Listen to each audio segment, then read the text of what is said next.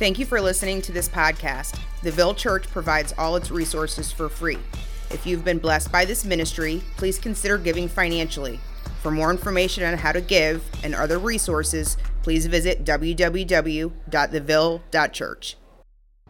Good morning, everyone. Thank you for joining us here at the Ville Church. We're so happy to be able to be online and teaching and preaching.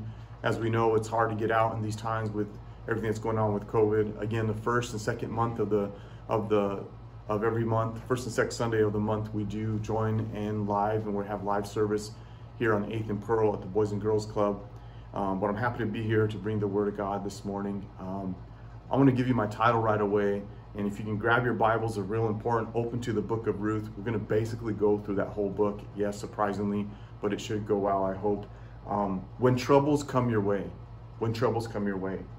Now, these are the things that happen uh, in our life, things that are hurts, you know, all the bad. Uh, there's three ways that these things come, and then we'll pray. Uh, first is our own doing. You know, every person sinned, every person has fallen on the place of this planet, um, and so we all hurt. We hurt. There are things that we do that end up hurting ourselves. Then the second way we end up experiencing wrong or bad or evil or hurt or harm is through others, others that do it to us. And of course, no surprise if we even do things that hurt ourselves, others also do that. And then there's the third way. And that third way is through just life itself, right? Um, this world is fallen and um, there's brokenness. For example, too much sun gives you sun, sun um, burn. Uh, too much cold will give you frostbite. And if there's earthquakes, floods, and the like, that also brings destruction. So we know that in this world, those pains and hurts come in those ways. Now, when I think about all that can come to you and to myself in this life, it makes me think, it makes me pray and ask God, what is it that I could give? What kind of message do you have for your people? And I'm praying so that way it would help the Ville Church. It would help all those that live in the Brentwood area and, and the surrounding areas as well. And so I stand before you here this day believing that what God has is that what He's provided this morning. And so, would you pray for me for that? We're going to be talking about the sovereignty of God. Let's pray for that. Father, I just pray this morning that uh, as I join with those that are listening today, that we believe, God, with all our heart that you are here this morning and that you're here for us. And that, God, there's something that we can hear from you that would cause us to, to put our gaze on you, to cause us to, to, to to rest in you and to rely on you and to, to embrace you, God, once again. I, I, pray that this morning that we would all know that we we just don't have it, God. I don't have it this morning. I'm a man of unclean lips, and there's no way that I could even preach these words uh, without you and without your spirit in me. I pray, God, this morning for all of us that are here and listening and together in Jesus' name. Amen. So, the sovereignty of God, when I say that, the sovereignty of God, from this maybe this might be the first time you've heard that word. To some of you, uh, you hear it, but not much comes to mind. And then to you, maybe a lot comes to mind. But the Easton Bible, so what is the sovereignty of God?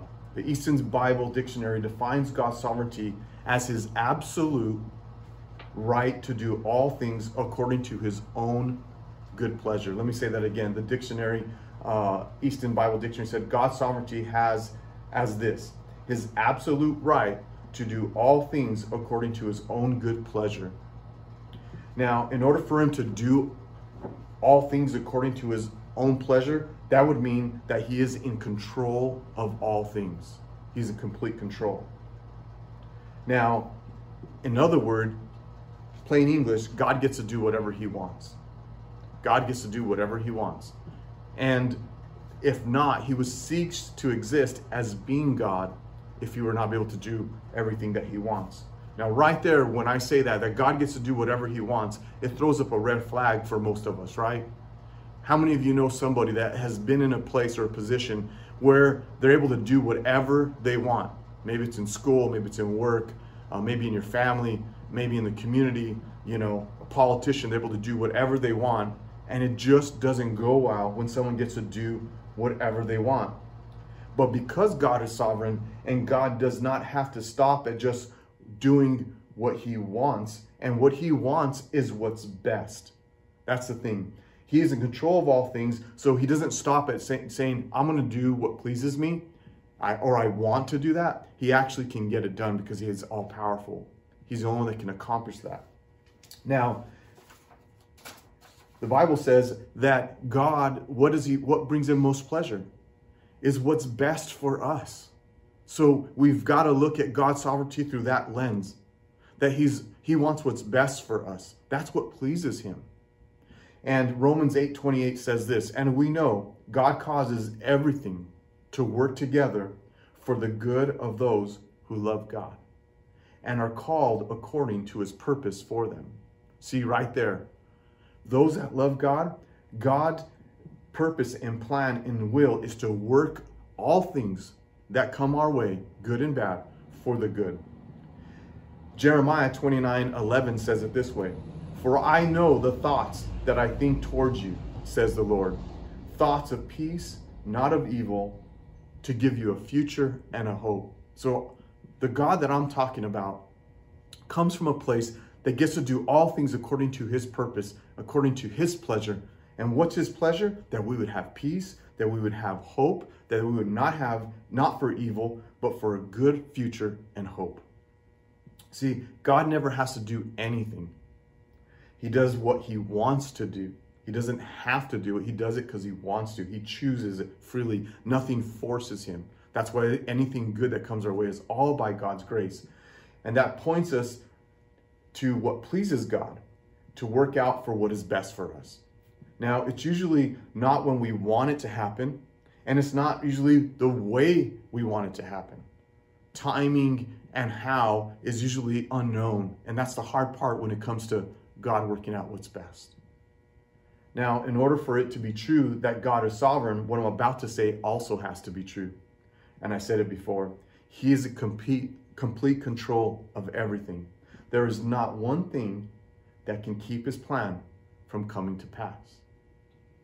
He is in complete control of everything in the solar, from the solar system all the way down to every living cell in every or, living organism.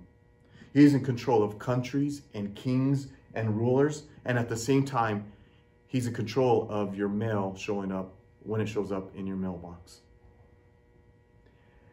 He's also control of every gnat, every no-see-um, every mosquito, and when it bites you.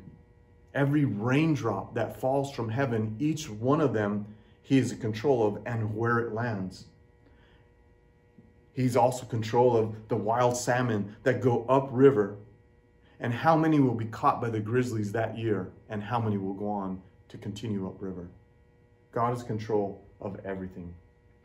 Job 42 2 says it this way I know that you can do anything, and no one can stop you. Psalms 115 3 says, Our God is in the heavens, and he does as he wishes. So we see here that God is in complete control. Um, there's another scripture that says, For the Lord of hosts has planned, and who can stop it? For whatever he's planned, who can stop it? He is his hand is stretched out, and who can turn it back? To illustrate this, we're going to go look at the book of Ruth. Um, the book of Ruth starts off with the main characters, Naomi and Ruth. And obviously, the book is the book of Ruth. But what we find there is Naomi had a husband and two sons. And as these two sons grew up, they met two other ladies by the name of Orpah and Ruth. But tragically, uh, Naomi lost her husband and she lost also her two sons. So instantly, they became three widows. And that's where we find this story. I'm going to start in chapter 1, verse 6, just for the, the sake of time. And it says, Then Naomi heard in Moab that the Lord had blessed his people in Judah by giving them good crops. During this time, there was a famine and they were coming out of it. And so Naomi says, I know where there's some food. So Naomi and her daughter in law got ready to leave Moab to return to her homeland. And with her two daughter in laws, she set out from the place where she had been living. And they took the road that would lead them back to Judah. But on the way, Naomi said to her two daughter-in-law, Go back to your mother's homes, and may the Lord reward you for your kindness towards your husbands and towards me. But uh, and may the Lord bless you with the security of another marriage. Then she kissed them goodbye, and they all broke down and wept. You can imagine the pain and the suffering and the hurts that they were going through. But verse 10 says, No, they said, we want to go with you to your people. But Naomi replied, Why should you go with me? Um, can I still give birth to other sons who could grow up to be your husbands? No, my daughters. Return to your parents' homes, for I am too old to marry again. And even if it were possible and I were to get married tonight and bear two sons, then what? Would you wait for them to grow up and refuse to marry someone else? No, of course not. My daughters, things are far more bitter for me than you, because the Lord Himself has raised His fist against me. Now we see that she's trying to push them off to go back to where their homelands are, but they're saying, No, we want to stay with you. And this last part, we start to get a glimpse of God's sovereignty. Now, um, Naomi says, God's fist has been raised against me. Now, another way of saying that is God's will is for me. God's will is described as the hand of God that moves. And right here, that's what that means. We think fist as in someone wants to, to hit, but that's not what this means. And so Naomi's just pulling out that, hey, some, you know, God's hand, God's will is not for me right now. Or it's bitter. It's far more bitter for me than for you. So she's not saying here uh, that God is has done something wrong or done evil. Um, it just, uh, the word bitter here is a, a way of stating there's grief. So, what happened to Naomi and Ruth's husband was tragic. But one thing that is clear here is that Naomi says to part to to not part from the Lord, right? Very important to note that she doesn't say God does something wrong. She does not turn against God. And how do we know that she's not turning against God? But she also asks for God to bless them. Verse 14 says, And again they wept together. And Orpah kissed her mother in law and her people and, uh, and went back to her people and to her gods. You should do the same. Uh, Naomi says, But Ruth replied, Don't ask me to leave you and turn back. Wherever you go, I will go. And, I'll, and wherever you live, I will live. Your people will be my people, and your God will be my God. Wherever you die, I will die I will be, and I and there I'll be buried. May the Lord punish me severely if I allow anything but death to separate us. When Naomi saw the, that Ruth was determined to go with her, she said nothing more. Wow. Could you imagine that? You know that the word, the name Naomi means lovely and winsome?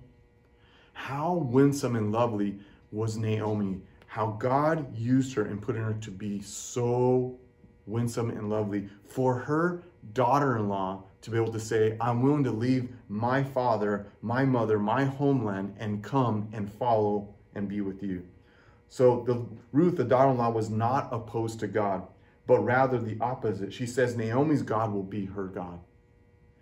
Wow, what an influence. It's amazing. This is also confirmation that Naomi was not discrediting God at any point in her time with him. Now, there's a ton of pain in their story, and this is an example where pain can cause believers to come together versus separating us apart. And it's so vital, side note on this, is just to remember that our pain, we, in our pain, we must turn towards each other and towards God and not away from each other. Ruth 119, the story goes on. So the two of them continuing continuing on their way. And when they came to Bethlehem, the entire town was excited by their arrival. And they said, Is it really Naomi? The women asked. Don't call me Naomi, she responded. Instead, call me Mara, for the Almighty has made life very bitter for me. Mara means strength in expression, but it's an expression of grief. Verse 21 says, And I went, oh, I went away full, but the Lord has brought me home empty. Why call me Naomi when the Lord has caused me to suffer and the Almighty has sent such tragedy upon me?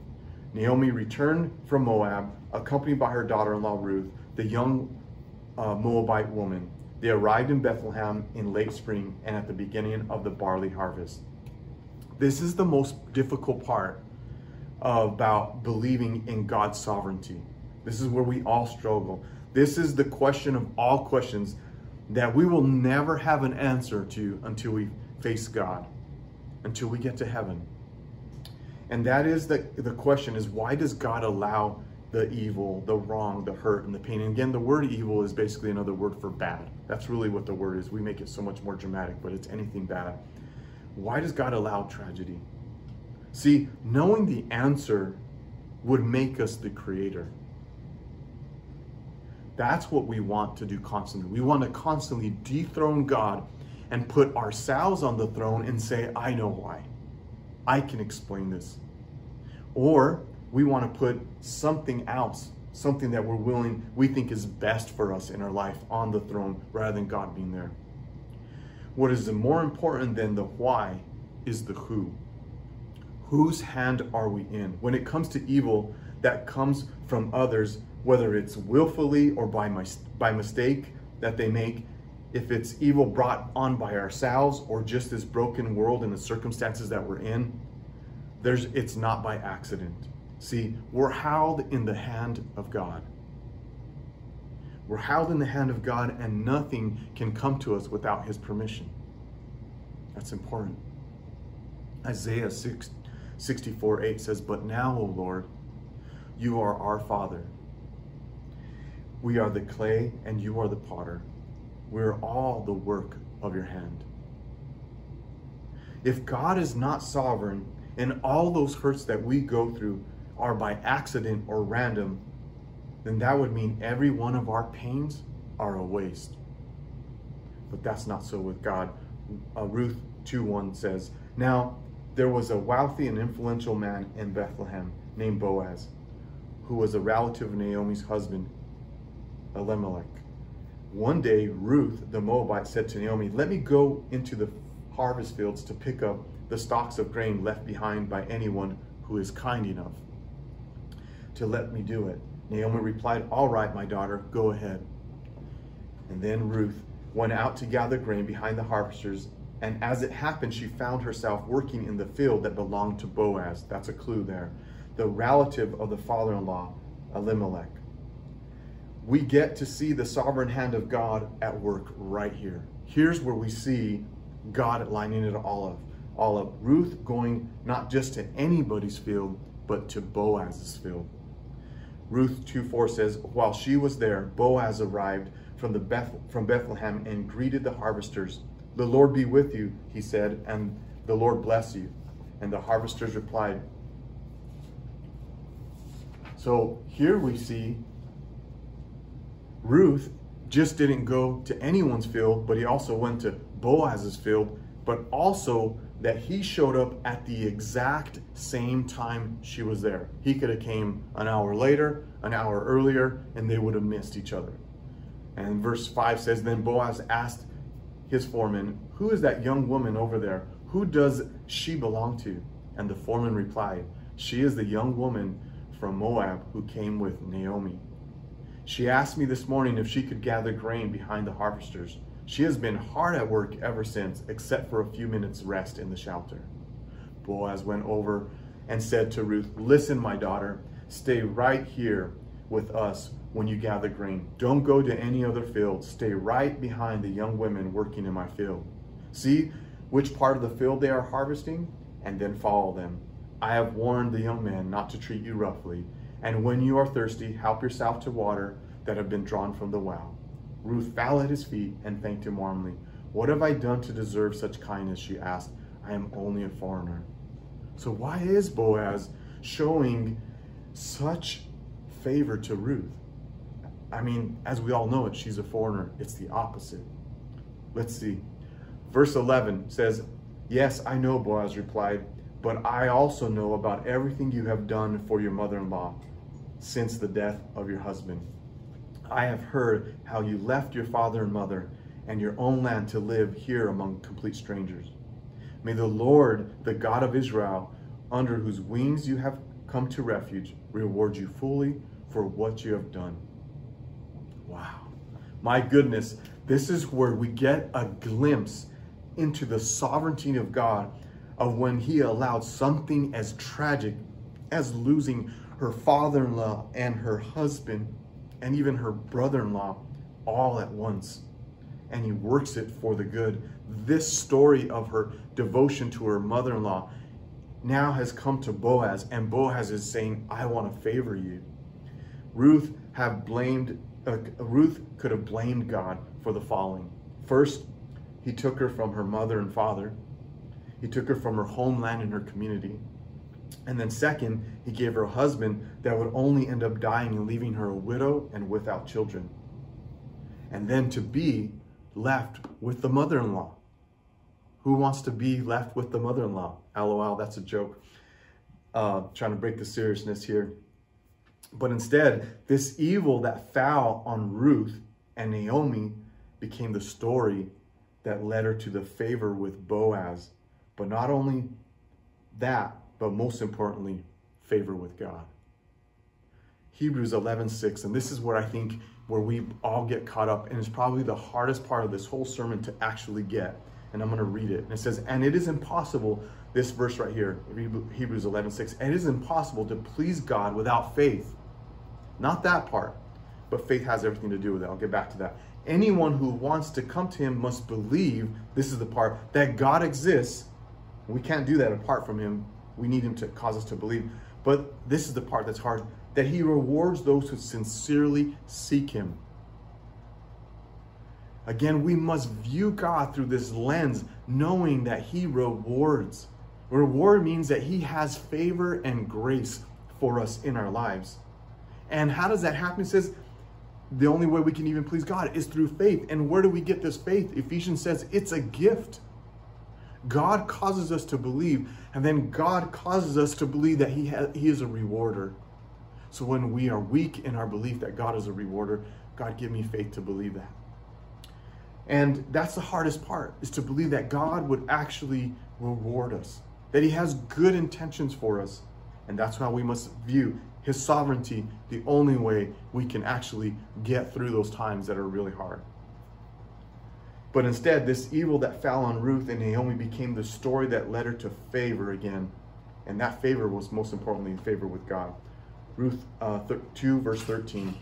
I hope I continue to please you, sir. She replies, You have comforted me by speaking so kindly to me, and even though I am not one of your workers. At mealtime, Boaz called her, uh, called to her, Come over here and help yourself to some food. You can dip your bread in the sour wine. So she sat with her servants, and Boaz gave her some roasted grain to eat. She ate all she wanted and still had some left over. I could imagine how hungry she was, not being able to eat even all day, and who knows for how long. Then it says in verse 15 When Ruth went back to working again, Boaz ordered his young men, Let her gather grain right among the sheaves without stopping her.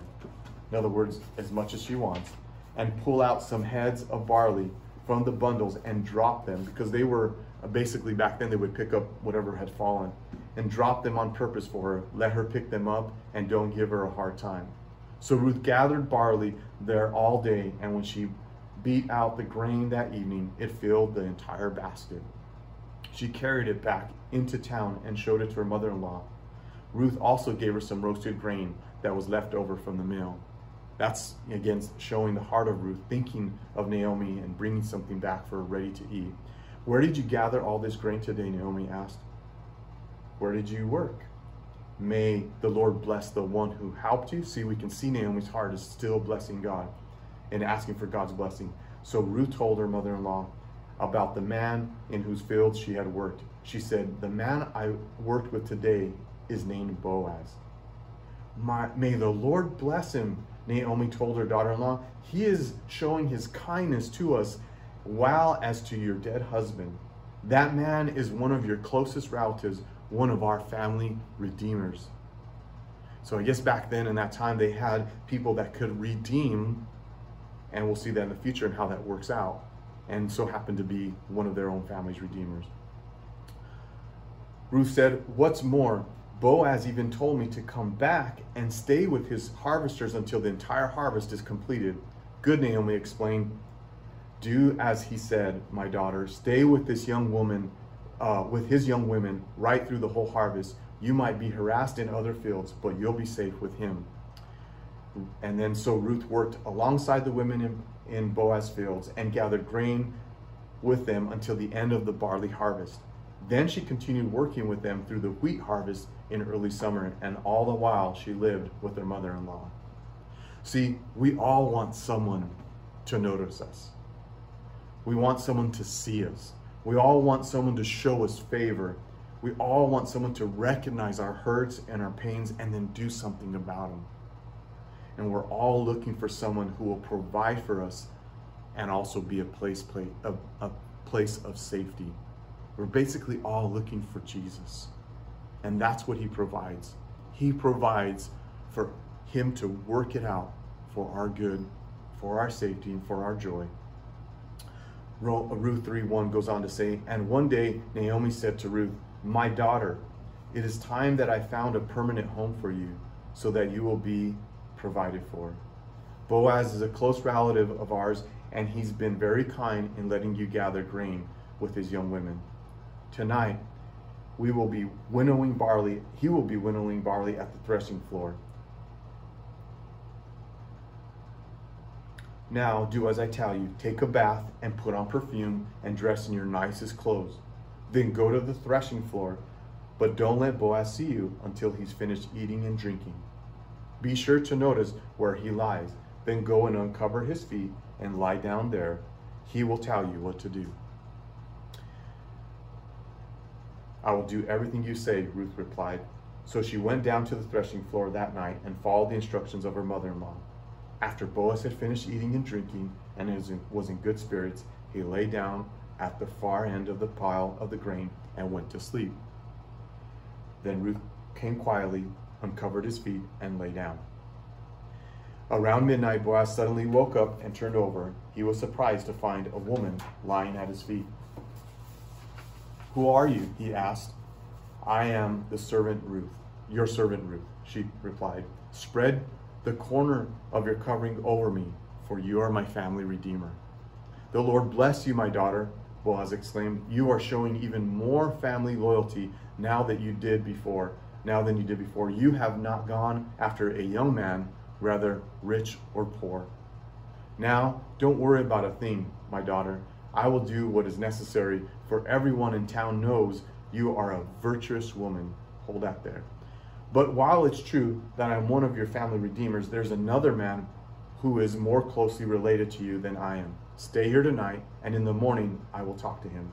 If he is willing to redeem you, very well, let him marry you. But if he is not willing, then as surely as the Lord lives, I will redeem you yourself. Now lie down here until morning.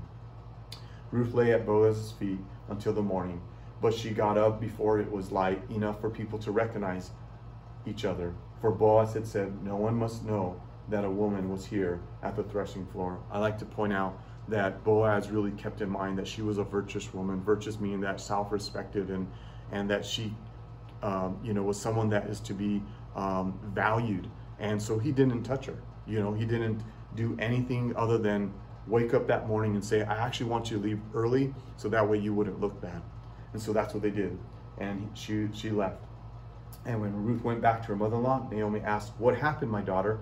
Ruth told Naomi everything Boaz had done for her. And she added, He gave me these six scoops of barley and said, Don't go back to your mother in law empty handed. And then Naomi said to her, Just be patient, my daughter, until we hear what happens. The man won't rest until he has settled these things. So we find in the next few verses, I'm not going to go into it, but basically, Boaz gathers the elders of the city, gathers this other family member, and says, Look, in order, uh, would you like to redeem them? And redeem them basically is that he was going to buy, purchase the land that was left over to Naomi that I think that they couldn't even afford to keep. But with that came the marrying of Ruth.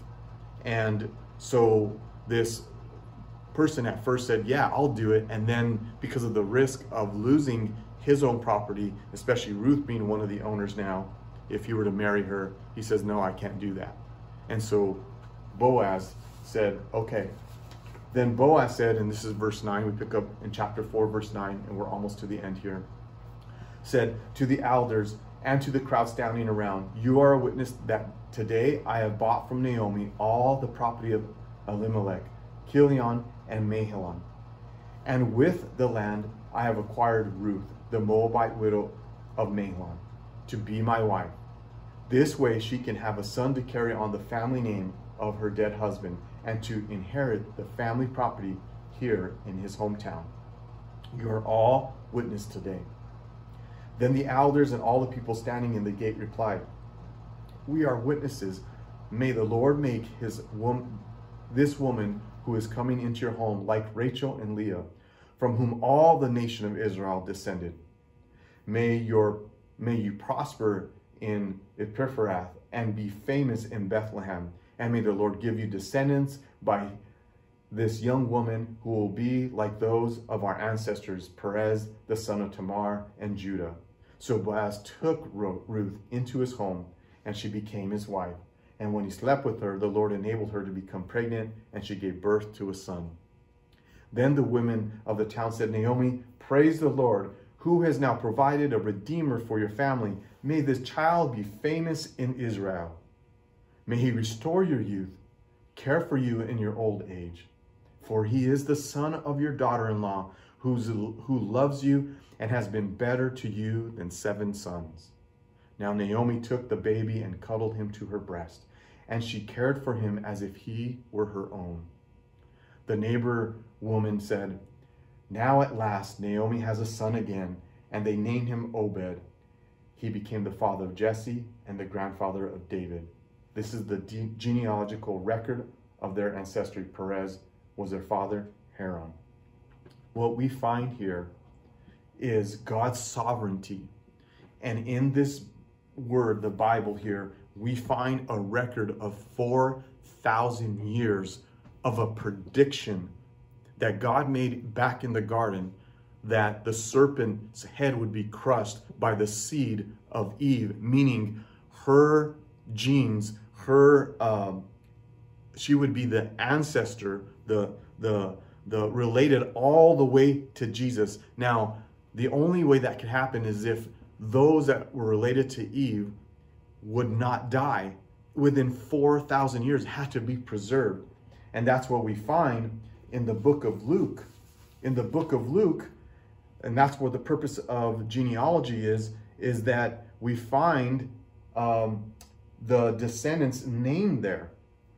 Um, Luke 1, uh, I'm sorry, not Luke, Matthew. Matthew 1, verse 5 says, Solomon was the father of Boaz, whose mother was Rahab. Boaz was the father of Obed, whose mother was Ruth. Obed was the father of Jesse. Jesse was the father of King David. David was the father of Solomon. Mother was Bathsheba, the widow of Uriah. And if you continue to read the genealogy, it says and it's connected all the way to Jesus.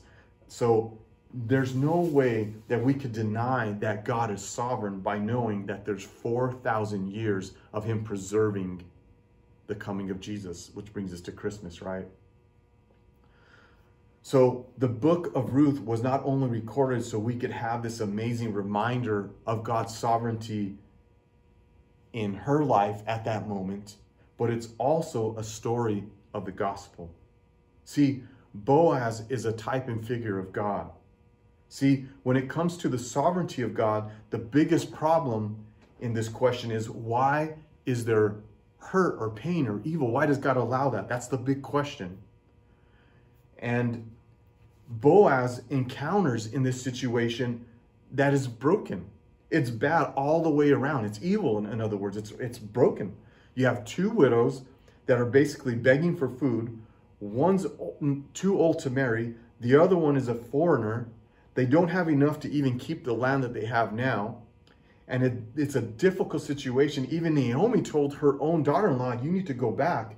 Everything that Boaz, Boaz has received is basically needing intervention.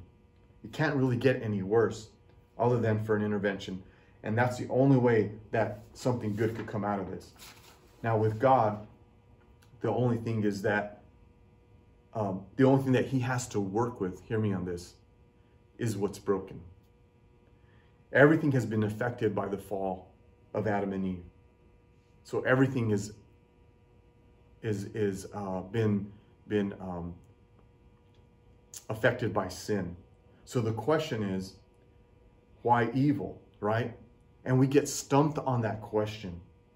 And we hold it over God's head as if we really have a right to. But the question that we should be asking ourselves, hear me on this, and the one that we should be getting stumped on is why do we get to experience anything good?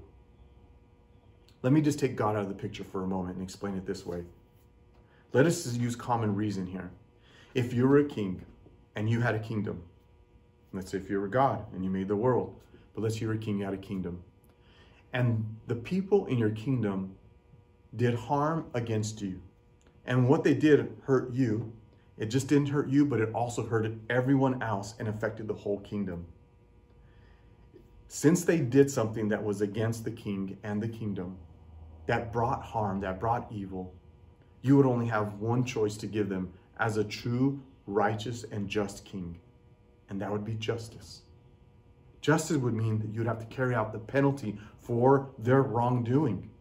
If you were to let it to go past, then that means that it's okay to bring harm to the king and harm to the kingdom and those that are in the kingdom. So that's what we find here that it wouldn't make sense to not bring this justice. The only way you could actually redeem this is for you, as the king, to pay the price that justice requires. That's the only way for you as a king to intervene. This is exactly the gospel. There was no other way for other than for God himself to intervene and cause some people to believe that he paid for our wrong by dying on the cross. In return, he receives a broken world with broken people. And in his sovereignty, he still guarantees that he is working all things for our good. See, we're guilty before God, and the only way was to bring justice. And the justice was that there was death to pay. He told Adam, If you sin, you shall surely die. There is one that intervened, and that was God Himself.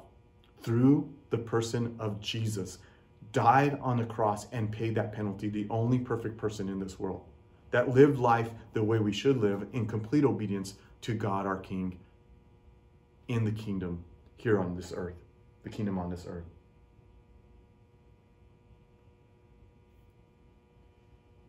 And in his sovereignty, again, he guarantees that he works all things for the good. See, the reason Boaz was willing to pay the price and put his life on the line was because he was going to get Ruth.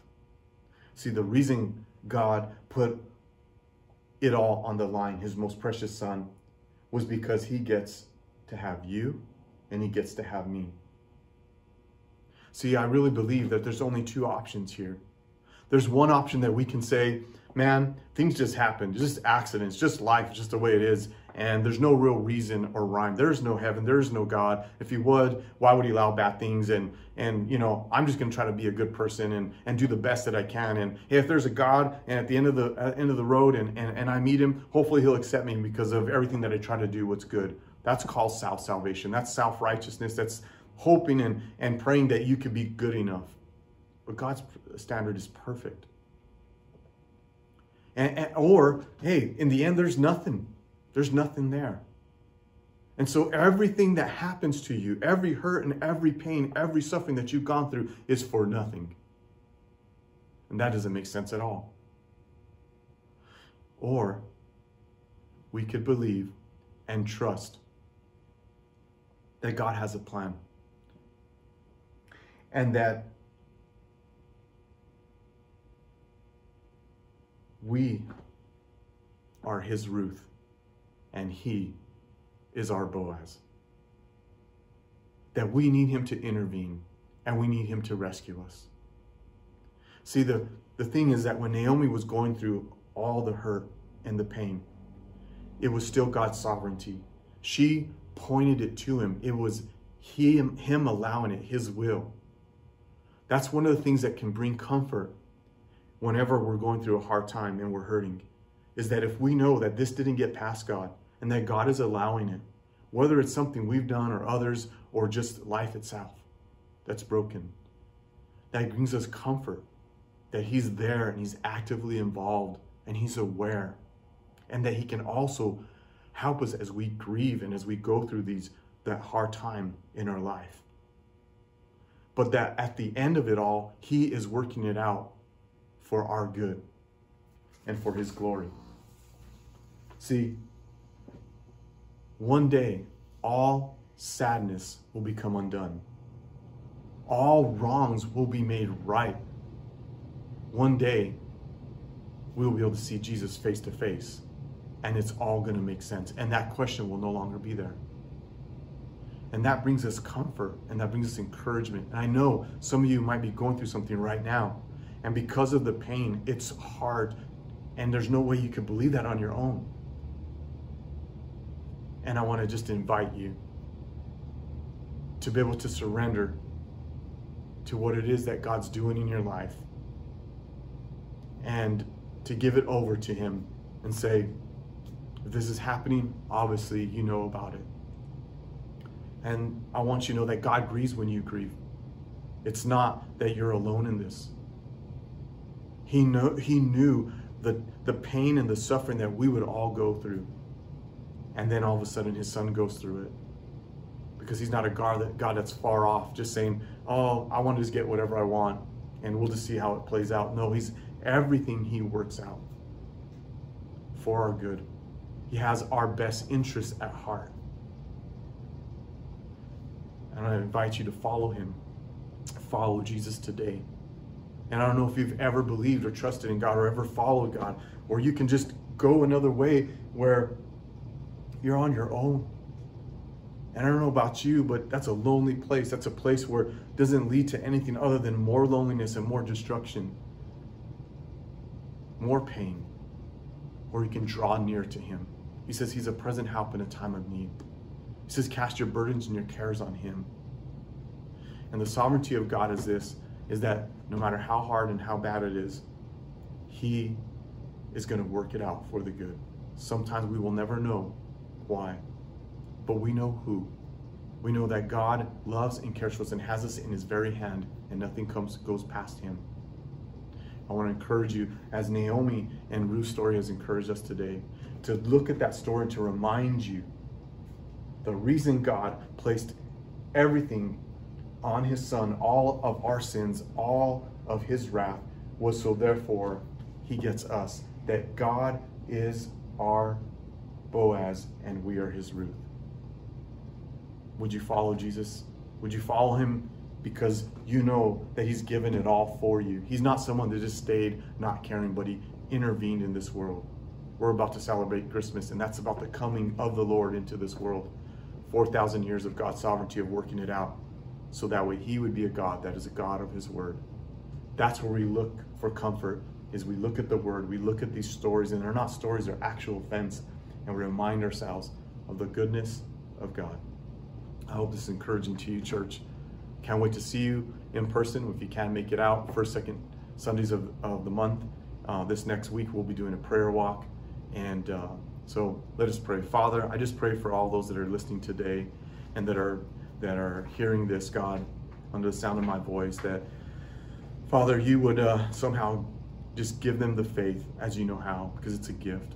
Would you bestow mercy and grace on us, grace and peace, that we'll be able to rest in your hand, knowing that you are our Boaz, that you are interfering, that you see us, that you know what we need, that we're longing for your safety. Would you cause us to understand that you can work out anything for your good? Would you bring healing where there's pain and suffering? Would you bring provision where there's lack and need? Would you bring peace, God, where there is a storm? In Jesus' name, amen. God bless you, church.